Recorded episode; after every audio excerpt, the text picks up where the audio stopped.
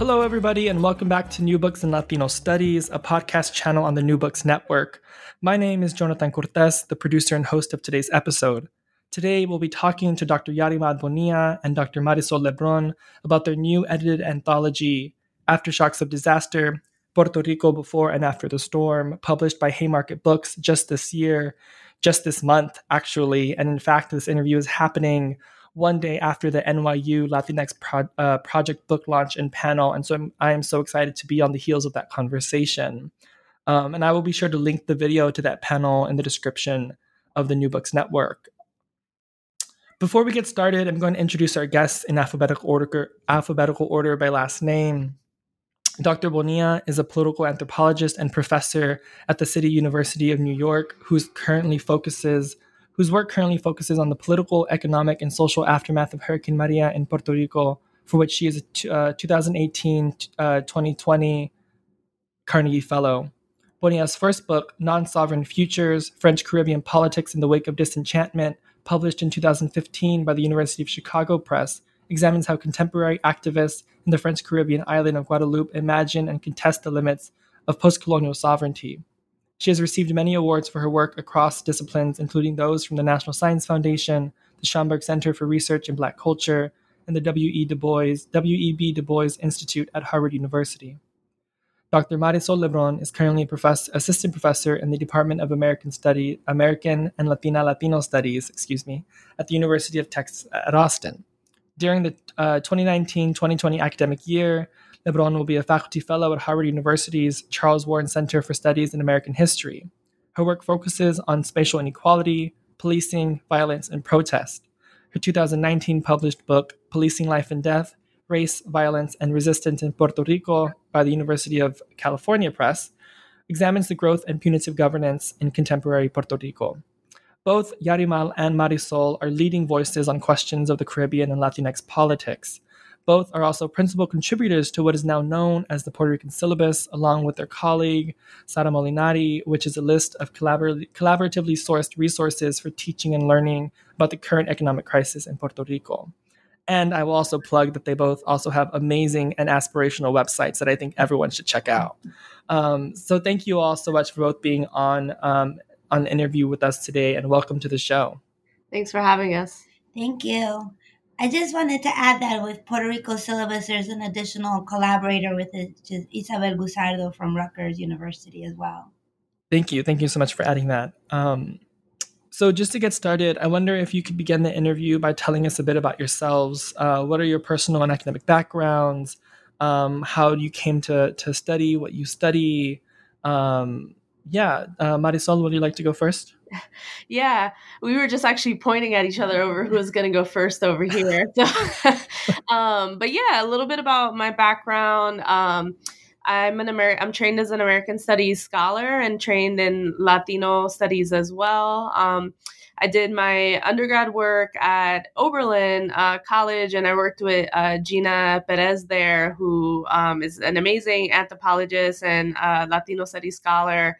Um, and really kind of um, got me super interested in thinking through these questions around empire and race and Puerto Rico in relation to American studies. So really thinking about Puerto Rico as a contemporary site in American studies. One of the problems with often how we conceptualize Puerto Rico in relation to American studies is that it's seen as this um object of the past, right? So it's always related to eighteen ninety-eight in this moment of kind of imperialist frenzy. And then uh, it's as if Puerto Rico uh, is no longer relevant to American studies. And so working with um, Gina, I was I became really interested in how we can think about an endurance of American empire in Puerto Rico. And I think that's something that also Uh, when I came to N Y U to do my PhD in American Studies, I was able to to do and had a lot of support for in the program there, and worked with Arlene Davila uh, there, who I was really excited to have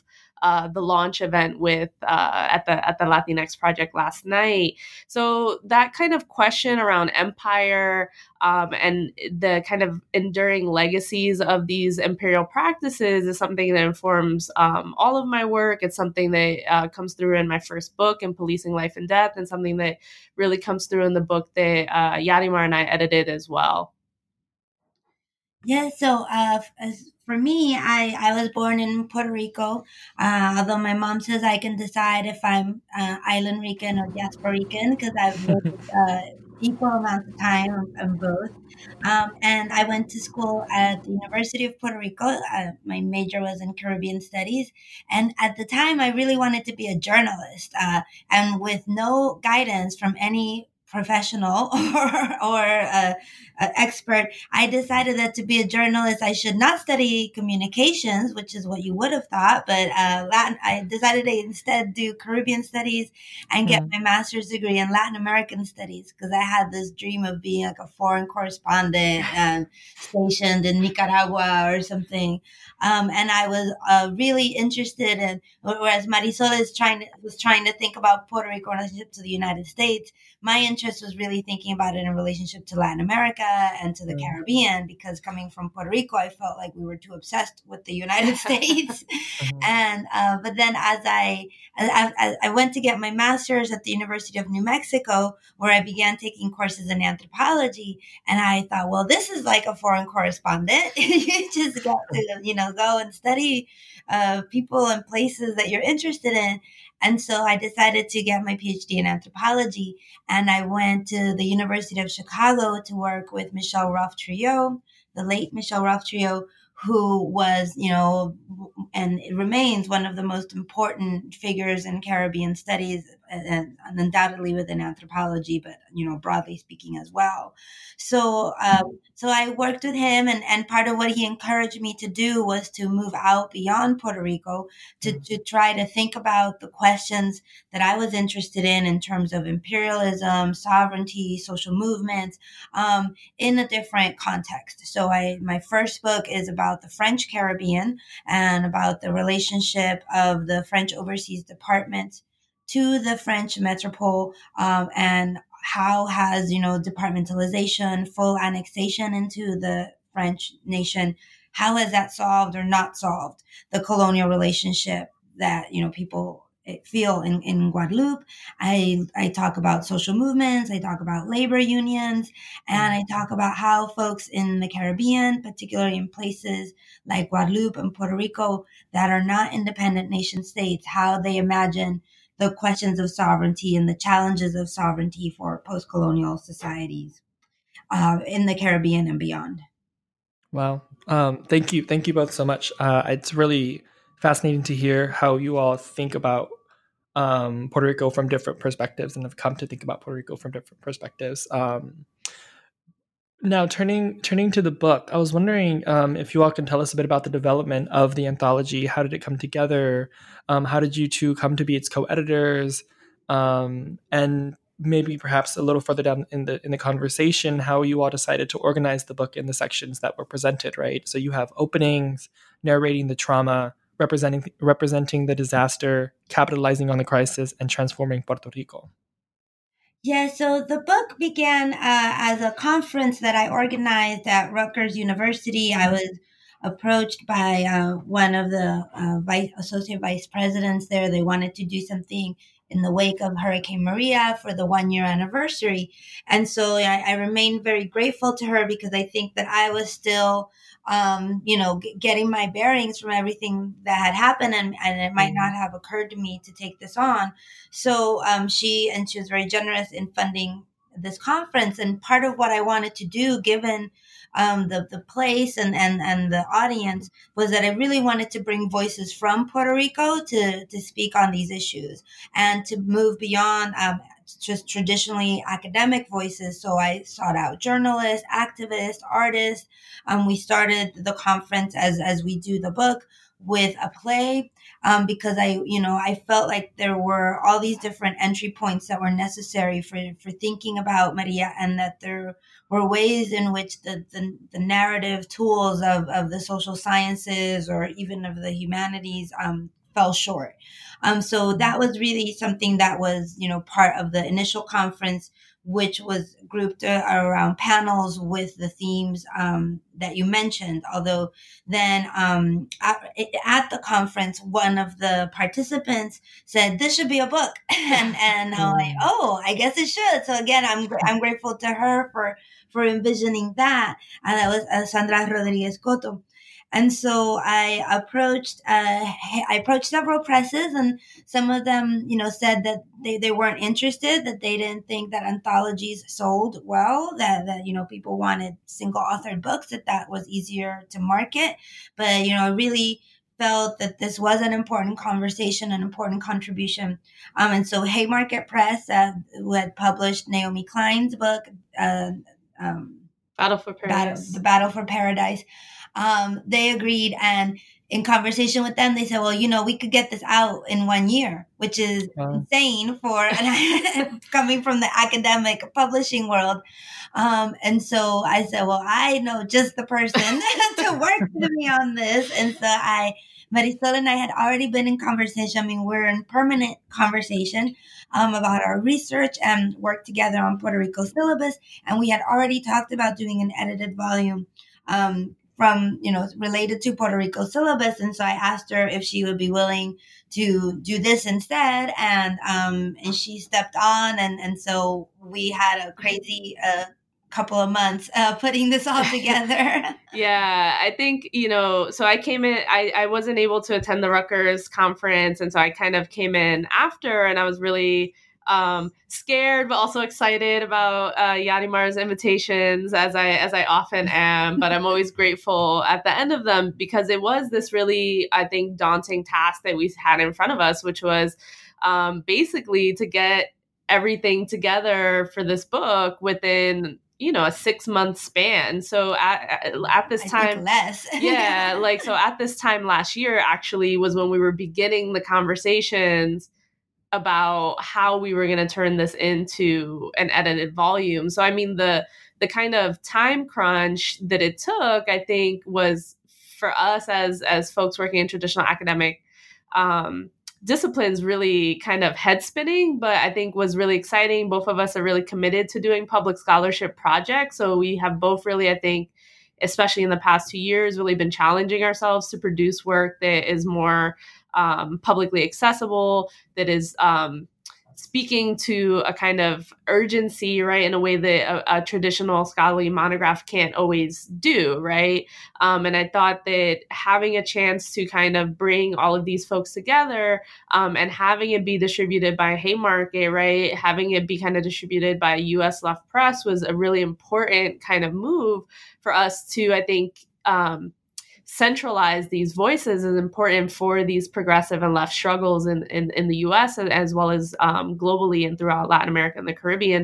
So we we put to work, and our contributors were amazing. Um, we did have to do a little a little coaxing, but for the most part, everyone was really awesome in terms of uh, getting their submissions in. So, I mean, it's I think a testament to people's commitment to um, really diving into this theme that we have over thirty contributors. Um, and this book came out in the span of less than a year, I think, because everyone felt that this was so critical and so urgent to to really pull together on. Yeah. And I, you know, I'm really grateful to Haymarket because they've also have priced it, you know, at, at a very accessible price point. And so I, I think, you know, people can purchase it and mm-hmm. feel comfortable also assigning it in classes. It's something, mm-hmm. you know, students can afford.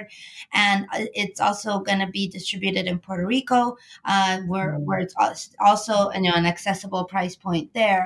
So I think, you know, I, I've been reflecting on this as we've been doing the opening events, you know, where I hear so many people saying, oh, this is so great for the classroom. And, you know, it's true that it's so hard to find readings that are an accessible tone and, and an appropriate language for an undergrad mm-hmm. class and for an audience that is not a specialist in Puerto Rico. Mm-hmm. And so I, I'm I'm hoping that, you know, that we can show that, that there is an audience for, for these kinds of, of books, you know, and that there is interest in, in hearing different voices.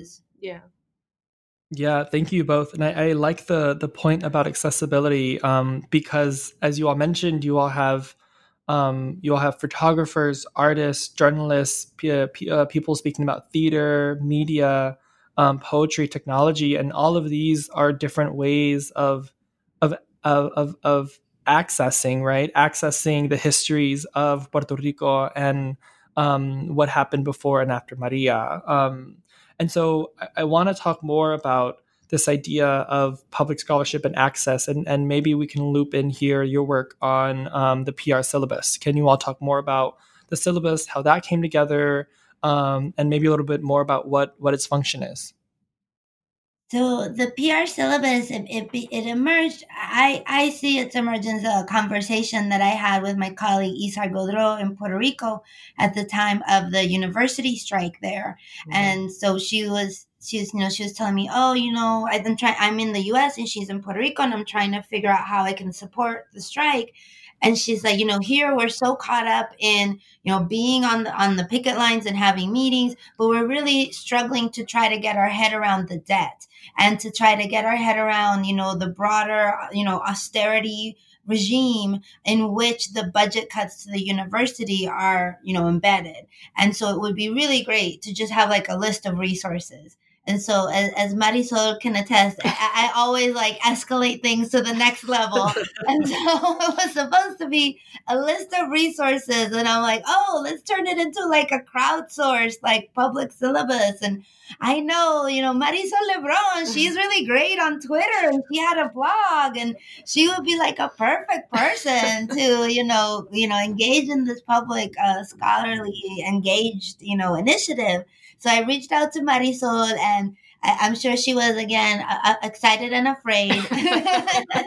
It's like a constant undercurrent in, yeah. our, in our scholarly relationship. Yeah, but so, uh, you know, I reached out with the idea, and um, we started, it started as a Google Doc of, of, of um, links, and then I'm like, oh, we should make it a, a WordPress site, you know, just like a, an advanced Google Doc, and it's mm-hmm. it's just measured into this big site that that is that we love and that a lot of people I know use and value, and we get emails all the time um, from people who appreciate it, although at the same time we don't sleep at night stressed out about keeping it updated because um, you know we undertook this before Hurricane Maria, and and since her, since the hurricane uh, you know and all everything that was already unfolding with the debt crisis, but now all that's going on with FEMA and the recovery, um, all the different interests in Puerto Rico right now, um, it's really become a, a very large project. Um, we have multiple collaborators, and we're we've been fundraising and trying to figure out how how to sustain it, because one of the problems with these kinds of Um, social scholarship, public scholarship, is that, you know, people do it in a volunteer basis um, in response to a moment. And it's really hard to sustain those projects and institutionalize them over time. So that's what we're trying to figure out, how to make it um, a sustainable project that we can keep going while at the same time doing our other work. Yeah, I think one of the things that makes the P R syllabus like really unique and really um challenging in a lot of ways, but also incredibly rewarding, is the fact that, and this is something that we were discussing last night at the launch event, is like, what do you do when the crisis is on, ongoing, right? The crisis hasn't ended. So for us, we wanted to have this amazing, accessible public resource on, on how to understand the debt crisis, because we really felt that that was there's a lot of noise out there about the debt, right? It was very difficult to cut through what was kind of, you know, in a lot of ways, pro-austerity government propaganda um, or apolo- like apologies, right? Versus kind of what was a critical perspective and a, and a perspective that took into account kind of the complex history that gave rise to this debt crisis, right? It didn't just pop out out of nowhere in two thousand fifteen, right? This has been a longstanding uh, structural crisis that is very much embedded within a colonial um, uh, system, right, in Puerto Rico.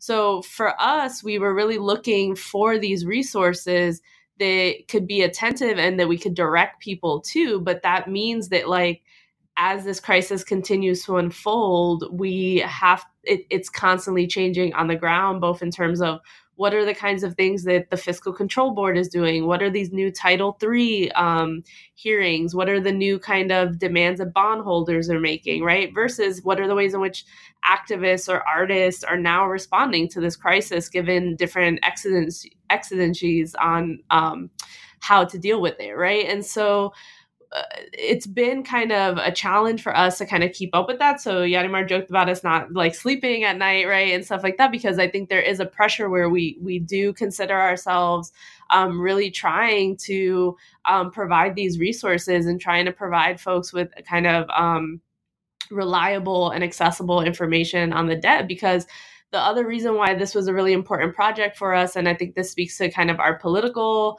um, commitments, our kind of um, pride in that this is an all um, women-led kind of project, right? Is that mm-hmm. this is a lot of the ways that the debt gets dealt with is in these like super sterile, sterile like um, masculinist kind of economic hard rational logics that um, dismiss like the very real effects that the debt has on people's lives, right? Through this obfuscation of numbers and statistics and responsibility and things like that.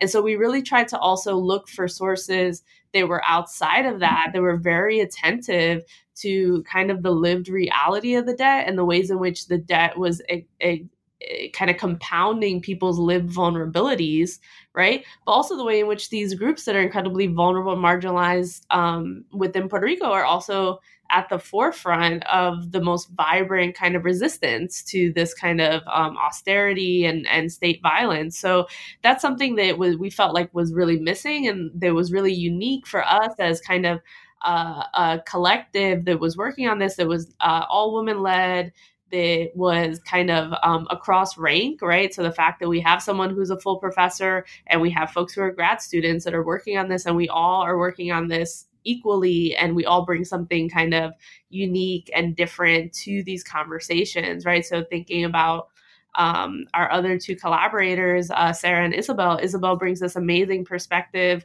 on literature and the arts that is so critical, but often so neglected when talking about the debt. And then Sara Molinari has been working with these directly with communities that are calling for a citizens' edit. They are uh, fighting for a just recovery now in Puerto Rico for about more than two years, and is really attentive to those kind of social struggles on the ground too. And so those are things that complement the work that Yari, Yarimar and I are doing as well, right? But that we we couldn't do this project in a full way without them, right? And so I think that has been something that's been really critical in our in our kind of formation of this collective that's trying to run this project, is really how to think kind of, um, you know, horizontally, and how to think in this kind of um, uh, ways that are about kind of seeing all of the strengths that we're all bringing to this project as a way to get at the kind of deep complexities of the debt crisis.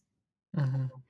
Yeah, thank you so much for bringing um, their name and their work to this interview. That's really important. Um, I was hoping that we could talk a little bit about, because you all have mentioned some some sort of um, references to the debt or the canceling of the debt, or um, certain things that have happened um, before Maria, right? And I think it's really important to, to to say, and something that you all recognize in your, you all like, centralized in your introduction, is that Maria did not happen in a vacuum, right? The disastrous response by the Puerto Rican government and the United States government um, were were in the making, right? Um, so uh, what happened after Maria, such as state failure, social abandonment, capitalization, collective trauma, were not simply because of Maria, right? But as you all write in the introduction, um, Maria revealed the systemic failures of Puerto Rico. And so I was wondering if you all could recount some of the the history that could help contextualize the listeners to these failures.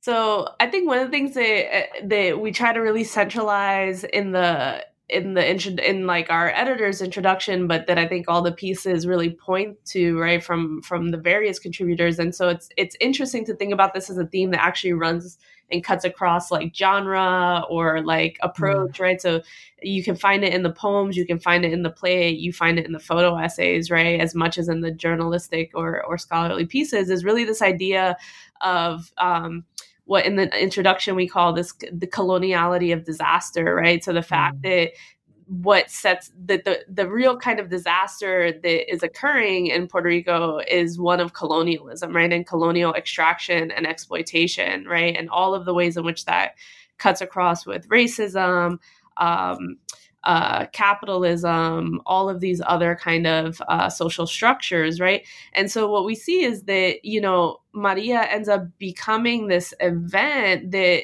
O- opens up a lot of perspectives to reflect, right, on how this has been this long-standing um, disaster that's been building for uh, for for you know not just decades but for centuries, right? And so that's something we really try to pull pull out in the editor's introduction, and which comes across in a lot of the pieces, right? Is that this is not something that happened um, two years ago, right? But this is. Uh, it's hard to tell if this is even like what the event we're talking about is, right? And so that's why we we kind of draw on this concepts of, of aftershocks, right? Which uh, Yarimar can kind of explain a little bit better than than I can, right? But the concept of of aftershocks is really just this question of like, what is the actual disaster, right? If we're talking about these compound effects, right? Um, it becomes very difficult to distinguish whether we're talking about something that be, is an after effect, something that is a main shock, something that is a foreshock, what's setting the grounds, right? And so we have this really complicated and non-linear history, right, that we try to trace in the book, right, because it isn't just a straight line, right? There's a lot of zigzagging that has to do with the various machinations of how colonial rule and governance has functioned in Puerto Rico and the various ways in which people have resisted it, right? They have given birth to this current moment of crisis, right? Of which Maria is one effect, but we can also argue that Maria is actually an effect of the debt crisis, right? Which the debt crisis is an effect of Um, the Commonwealth relationship, right, which gets established in nineteen fifty-two in Puerto Rico, right? So it's very difficult to kind of trace this very straightforward genealogy, but the argument that we try to make that even though there isn't a c- clear-cut kind of genealogy or line, right, we can trace a significant amount of what led to the present crisis in this day um, with Maria to these kind of systematic failures that have been fostered by an emphasis on um, co- uh, colonialism and capital extraction. So I don't know if you want to kind of get into a little bit more about why um, aftershocks and stuff like that. Yeah, I think, uh, so I, you know, I, I, I borrowed this term that's more related to earthquakes than hurricanes. And part of that might be because I was, you know, trained by a Haitianist, think a lot about Haiti, and was really impacted by the earthquake in Haiti in twenty ten. And And that, for me, that was a, one of the entry points for thinking about anthropology of disaster, et cetera. Mm. And so, and, and the other nod in that title is also to Naomi's shock doctrine. And so, but, but you know, and part of the dialogue that I have with Naomi Klein about this is um, that I don't know that the shock doctrine is the appropriate way to think about the what's happening in Puerto Rico, because there's not necessarily a shock, but a trauma, you know, and, and mm. an, an aftershock. And so part of what we want to suggest is that it's hard to say what is the main shock and what are the aftershocks, what are the, the recursive disasters that are happening in Puerto Rico. Is is Maria the main shock? And then, you know, all the problems with the recovery are the aftershocks that are being experienced, the blackout, the, the death toll, all of those can be thought of as aftershocks of Maria. But at the same time, Maria itself might be thought of as an aftershock uh, related to the debt crisis, because, you know, the debt crisis set the stage for, for Maria to be Be as devastating as it was, as did uh, climate change, mm-hmm. as did colonialism, as did all these other factors that are put into place. And part of what I find really interesting and, and evocative to think about in relationship to this idea, this concept of the aftershocks, is that uh, scientists don't know exactly which is the main shock until, you know, a long period of time has passed. And so you might mm-hmm. feel something that you think is the main shock, and then it uh, later turns out to be a foreshock. Or, or it or turns out to be the main shock, and then there's these other, uh, you know, events. And I think that speaks to how people in Puerto Rico are feeling right now, where there are these repetitive hits to the collective body, and it's unclear where exactly it originates. And, and, and sadly, it's also unclear when exactly it's going to end.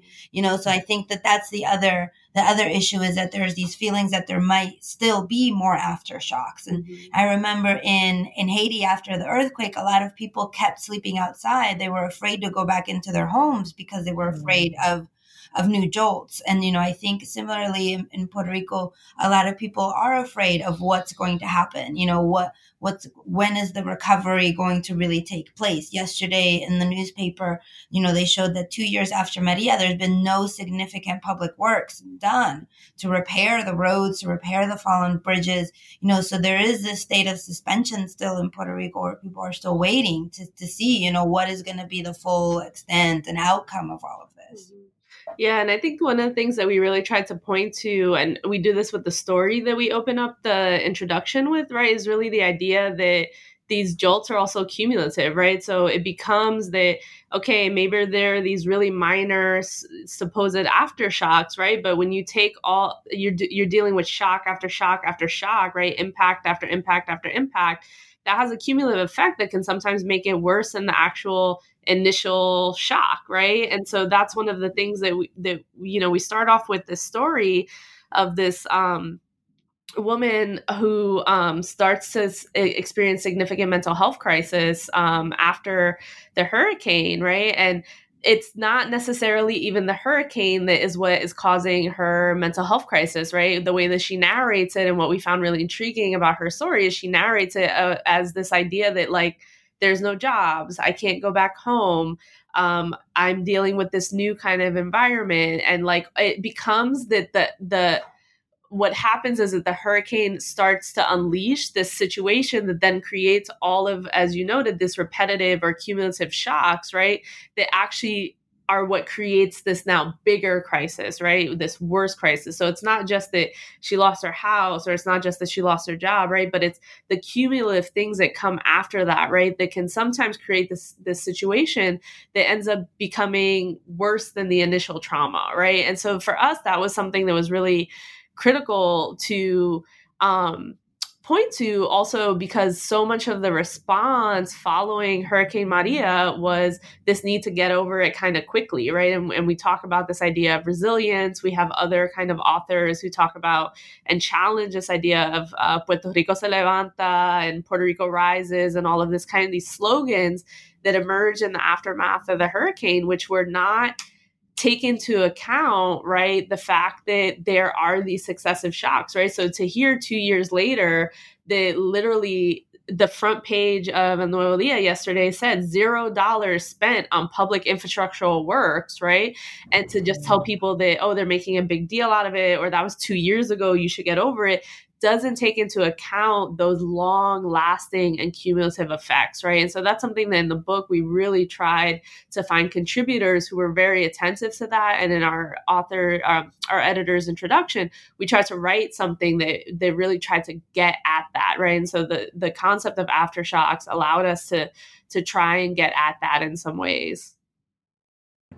Thank you. Um, one thing that I really enjoyed about the book is that you and the contributors are are really um, in, um, careful about which words you're using and which and, and and and and sort of explore these words and all of their meanings, right? And so some of the words that I'm thinking about that you all just mentioned is something like, what does it mean for uh, Puerto Rico to recover, right? What does it mean for people to be resilient? What does it mean for people to be able to take jolt after jolt after jolt, right? Um, so I was wondering if you all can talk a little bit about some of those terms and the, and how you all complicate them, um, not only in, in, in the introduction, um, editor's introduction, but Yarimar, in your conversation with Naomi Klein, um, or Marisol in your interview um, later on in the book.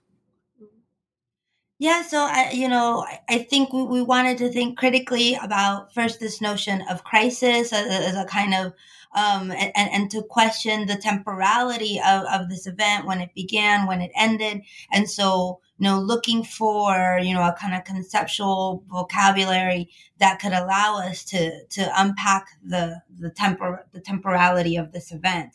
Um, also thinking critically about this idea of shock, of, of, of a kind of sudden blow. How can we think about the kind of long durée of what's happening in Puerto Rico?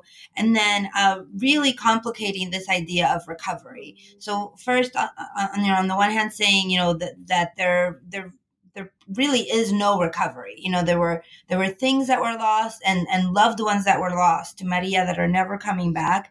And then at, at the same time, we don't necessarily want to recover to where we were before Maria.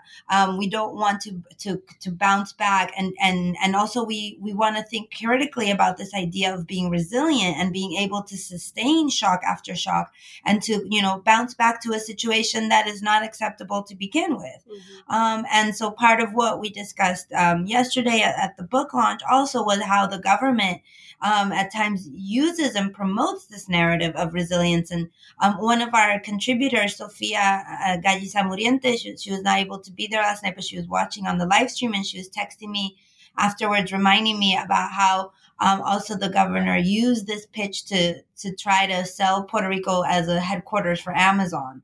Also, you know, saying, oh, we have, you know, this resilient population, and and also uh, Puerto Rico, you know, is sold as as the best of both worlds, where you can pay, you know, you can stamp your goods made in the U S A, and like, you know, Amazon could have brought its headquarters there and say that it was in a U S territory, but still pay their workforce much less.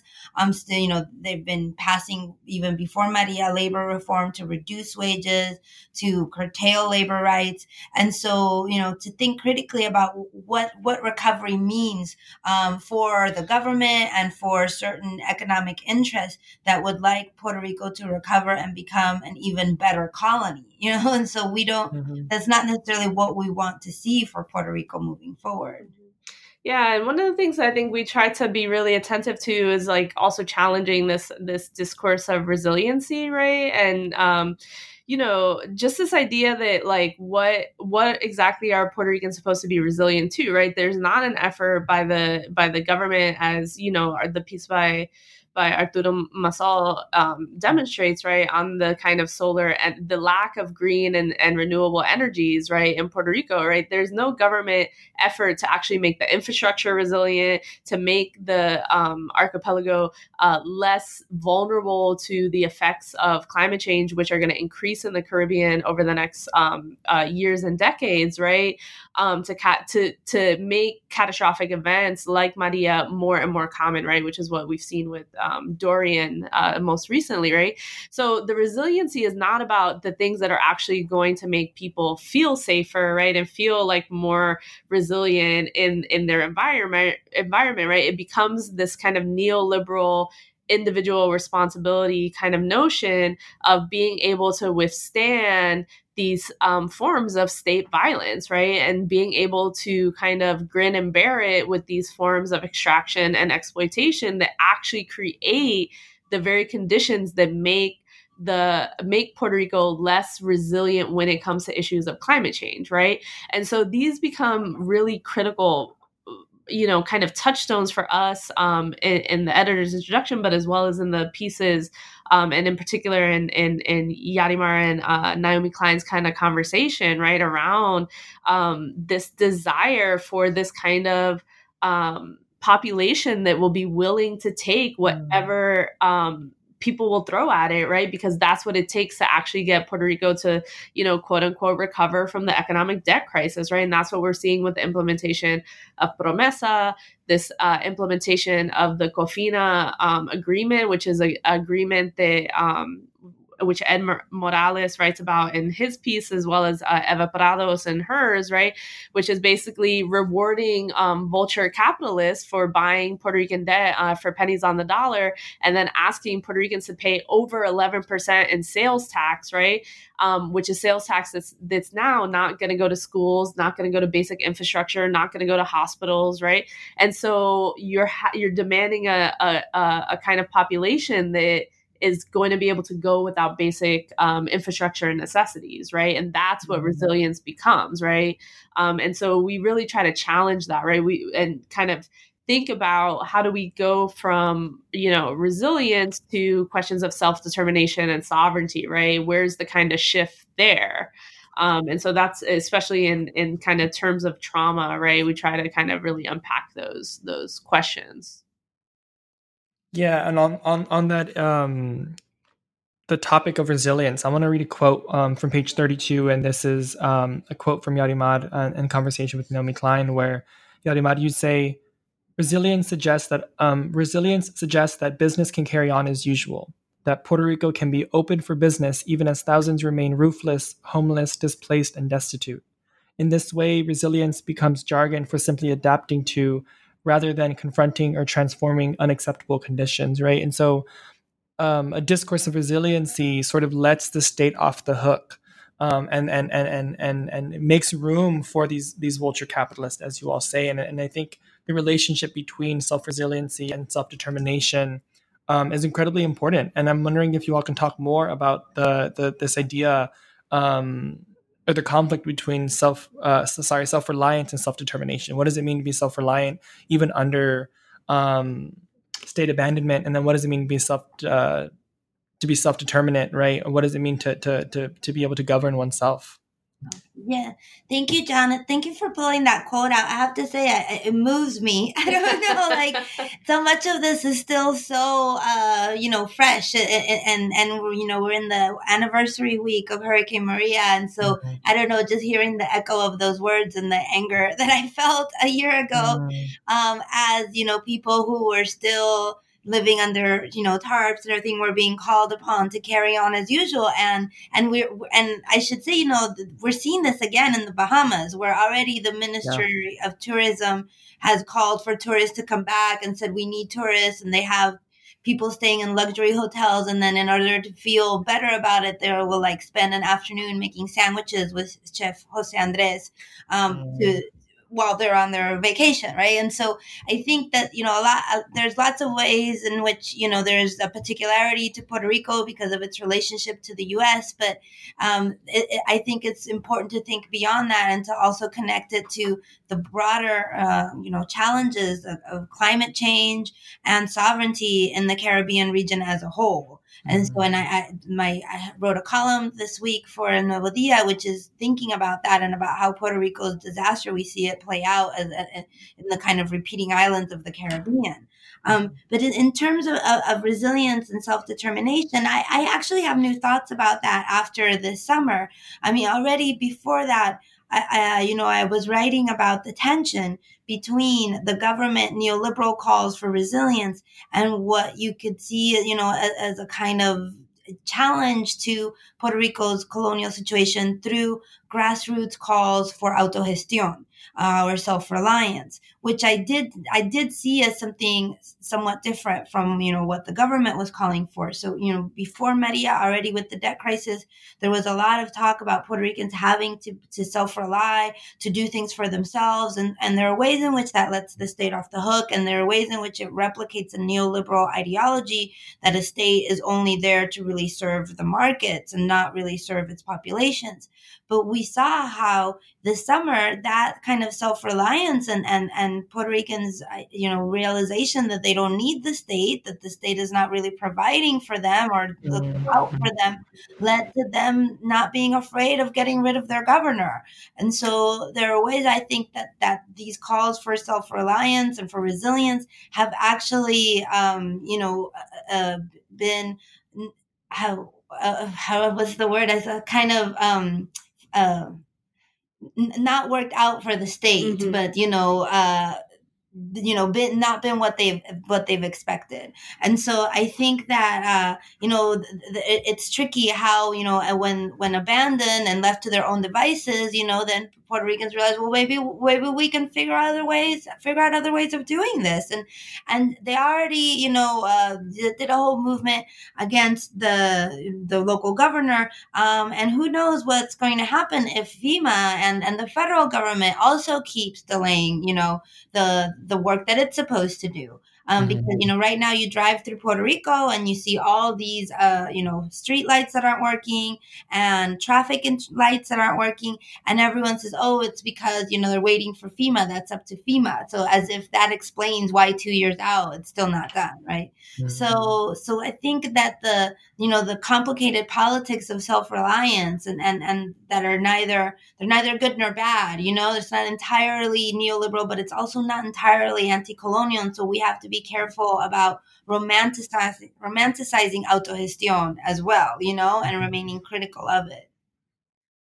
Yeah, I mean, I think this is something that I've been thinking about a lot over the past two years and um, have been talking to a lot of kind of collaborators and just, you know, colleagues and friends and uh, folks who are kind of activists as well. And just trying to think about, you know, the, there's this way in which autogestion comes from this really rich tradition, right? If we think about kind of autonomous anarchist kind of politics, right, which is about like exactly decentering the state, right, which has, you know, um, this super, super rich kind of tradition in, in Puerto Rico, right, um, although it's not often seen as, because of the kind of whitewashing of, of anar- the anarchist tradition, is not seen as a central node, right, in kind of anarchist thinking and action. But one of the things for us to kind of um, consider is like it comes out of these really rich traditions like, um, you know, abolitionist politics, anarchist politics, kind of, you know, uh, Black feminist kind of politics of kind of embodiment and self-determination, right? They are like a- inherently anti-colonial, inherently anti-capitalist, right?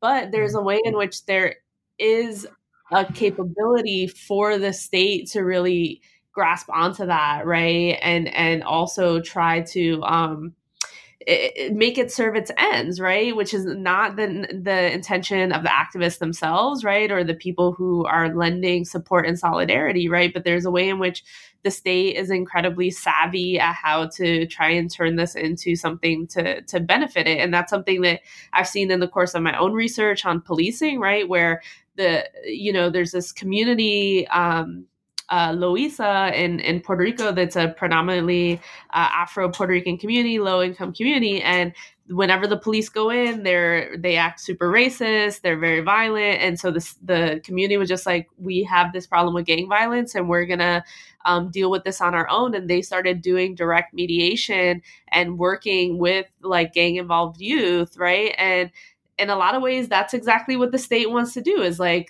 let these communities deal with the problems on their own, right? And so that's what we started to see also as the debt crisis worsened, right? After Maria hit, right? The state is in a lot of ways totally content and happy not only to let these communities uh, do this stuff on their own, but then to, in a really cynical way, be like, look at how strong our communities are. Look, how, so for instance, in the case of the community in Loíza, which was um, the work of a, a feminist organization, Taller Salud, um, they were totally happy to say we should do this Taller Salud program all over the the the archipelago, and we should um, use this as a model, right? And so there's a way in which the state pointing to that as a model is different from what the intention of that community is, because the state wants it to become a model so that they can start to retreat more and more and more from the expectations that citizens have for public safety, right? And so we started to see that a similar kind of move after Maria, I think, right, where the state was making these claims of like, look at our resilient population, look how, um, you know, in, in San Sebastian, which is where my family's from, uh, the power authority wasn't doing anything. And now all these retired line workers were able to restore power, right? That's amazing. That's the ingenuity of our people, right? And there's a way in which it becomes a cynical move that's actually about Um, absolving the state and also attracting capital. So we just have to be very like mindful of the ways in which, even though these moves in and of themselves are not neoliberal, they can feed into this work that the state is doing to achieve these kind of um, neoliberal ends. Mm-hmm. Thank you. Thank you so much, both of you. Um, so we're sort of Um, coming to the end of the of the conversation, but I wanted to ask, what are your hopes for the anthology and, and the broader P R syllabus moving forward? Um, what are some things? What I mean, you all talked so much about wanting, um, or how you all are, are public scholars and, and working with, with people outside of academia. um, and the accessibility of, of, of the anthology. What are some of your hopes for the anthology? Well, the next step is to uh, have it come out in Spanish. Mm-hmm. Uh, we've already contracted with Editorial Callejón in Puerto Rico um, because, you know, even though we, we've already um, made sure that it's going to be available in English, going to be sold there, we also want to make sure that it's accessible in Spanish. So that's, you know, mm-hmm. we're working on that. And then in terms of Puerto Rico syllabus, we have uh, several plans to expand it. We want to make it fully bilingual. That's a goal that we've been working towards for a while.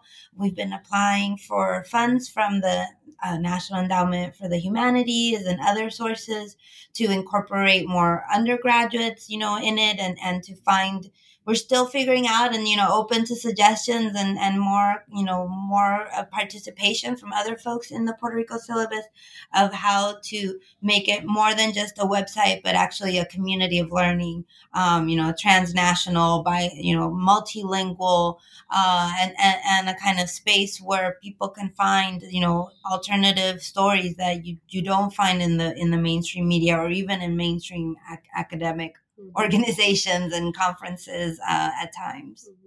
Yeah, I think our like big goal right now is just trying to figure out how to make this sustainable, right? And so that's been the challenge with the syllabus, right? And you know, a lot of these projects are projects of love, right? So like this book came out in the past year and, you know, everyone kind of dropped stuff to keep up with a timeline to be able to make it possible for this book to come out so quickly, right? And and and to come out with, you know, I, I think, right, a, a high quality, you know, book, right? And so, um, you know, I think that it, it, we have a similar kind of challenge with the with the P R syllabus as well, which is um, this is something that, you know, we have full time jobs, right? Um, our other two collective members are uh, writing their dissertations, right, or doing research, right? And so, this is something that folks are are are, are doing. Um, because they feel really passionate and they think it's really important, but that creates this kind of workflow problem, right? That we've been trying to kind of figure out how to make this a, a sustainable project, right? Particularly because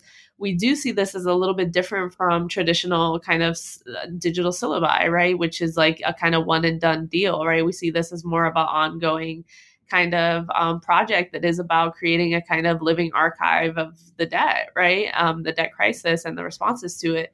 So that's something that we've been trying to figure out um, as we're like applying for grants, as we're trying to um, work with kind of um, updating our website and stuff like that, how to um, make this a more sustainable um Uh, project, right? That doesn't make us burn out or doesn't make us kind of um, feel like racked with guilt, which is kind of where we're at right now for not updating it for a while, right? And stuff like that. So, um, so that's kind of what we're dealing with right now. And so we're hoping actually to be in conversation with also other kind of digital um, kind of scholarship um, folks about having these conversations about how to make these projects much more sustainable, right? Because it is often not the primary thing. It is also, unfortunately, the thing that is among the most devalued in academia, despite this kind of constant touting of the digital humanities, right? Like everyone wants like you to have in your C V or in your cover letter, right? For those of you who are listening to this on the job market, right?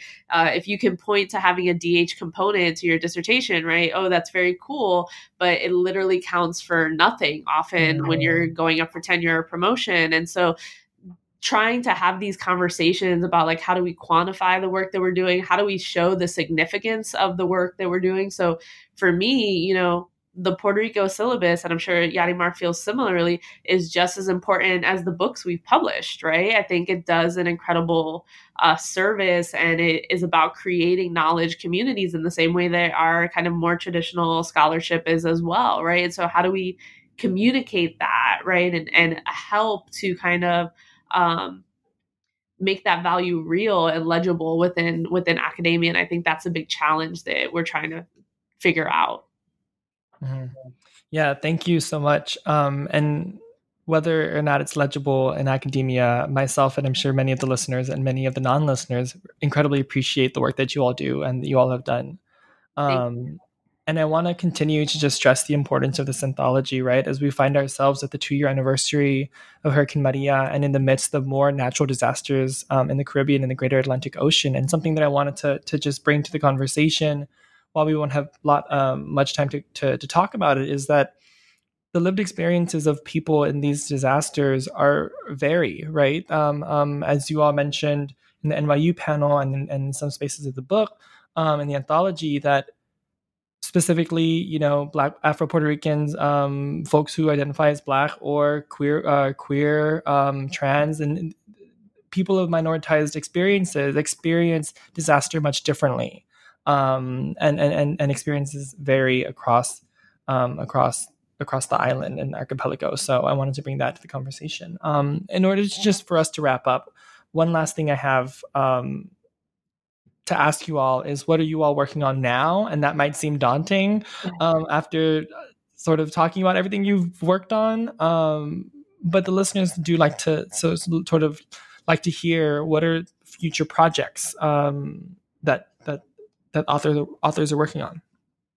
Well, I'm I'm working on my uh, you know my own book about Puerto Rico that I, I had started writing about the statehood movement in Puerto Rico. Then it also became about the debt crisis and the death of the E L A, and and then about Hurricane Maria, and also mm-hmm. about Ricky Renuncia. So uh, somehow you know a book that somehow encapsulates you know everything that's been happening in Puerto Rico for the last several years.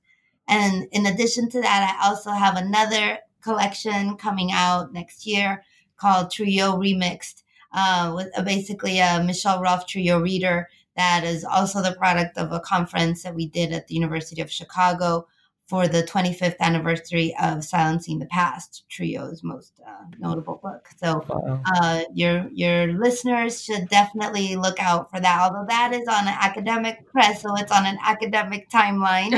so- Um, I am working on, let me see, what am I working on? So I'm at Harvard this year at the, at the Warren Center. And so I'm on leave, um, you know, for my kind of, uh, teaching responsibilities and stuff like that. So I'm, I'm actually trying to get a jump start on my next project, uh, which is looking at interna- um, Puerto Rican involvement, international, uh, solidarity and freedom movements. So for instance, how did Puerto Ricans, Uh, show support for the anti-apartheid struggle or pro-Palestine, anti-occupation, um, anti-war movement in Southeast Asia. So looking at how Puerto Ricans um, throughout the twentieth century aligned themselves with these international freedom movements, not only to show solidarity with these movements, but to also use those movements um, as an opportunity or uh to make legible Puerto Rico's ongoing colonial condition, right? So this becomes the ongoing struggle for Puerto Ricans is like in a decolonial world, how do you make it clear that Puerto Rico is still a colony, right? And so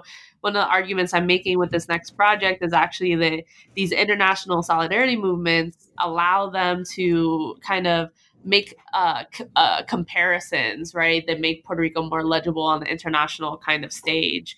Uh, but I'm also working on, I don't know, making waffles and exercising and like, yeah, plants, because I, my book just came out and then this book just came out. So I yeah. feel like I just have twins. So I'm, like, I'm kind of good for a minute, but I am, you know, I do want to take advantage of this kind of opportunity and to, to kind of jumpstart this, this project, which I'm really excited about.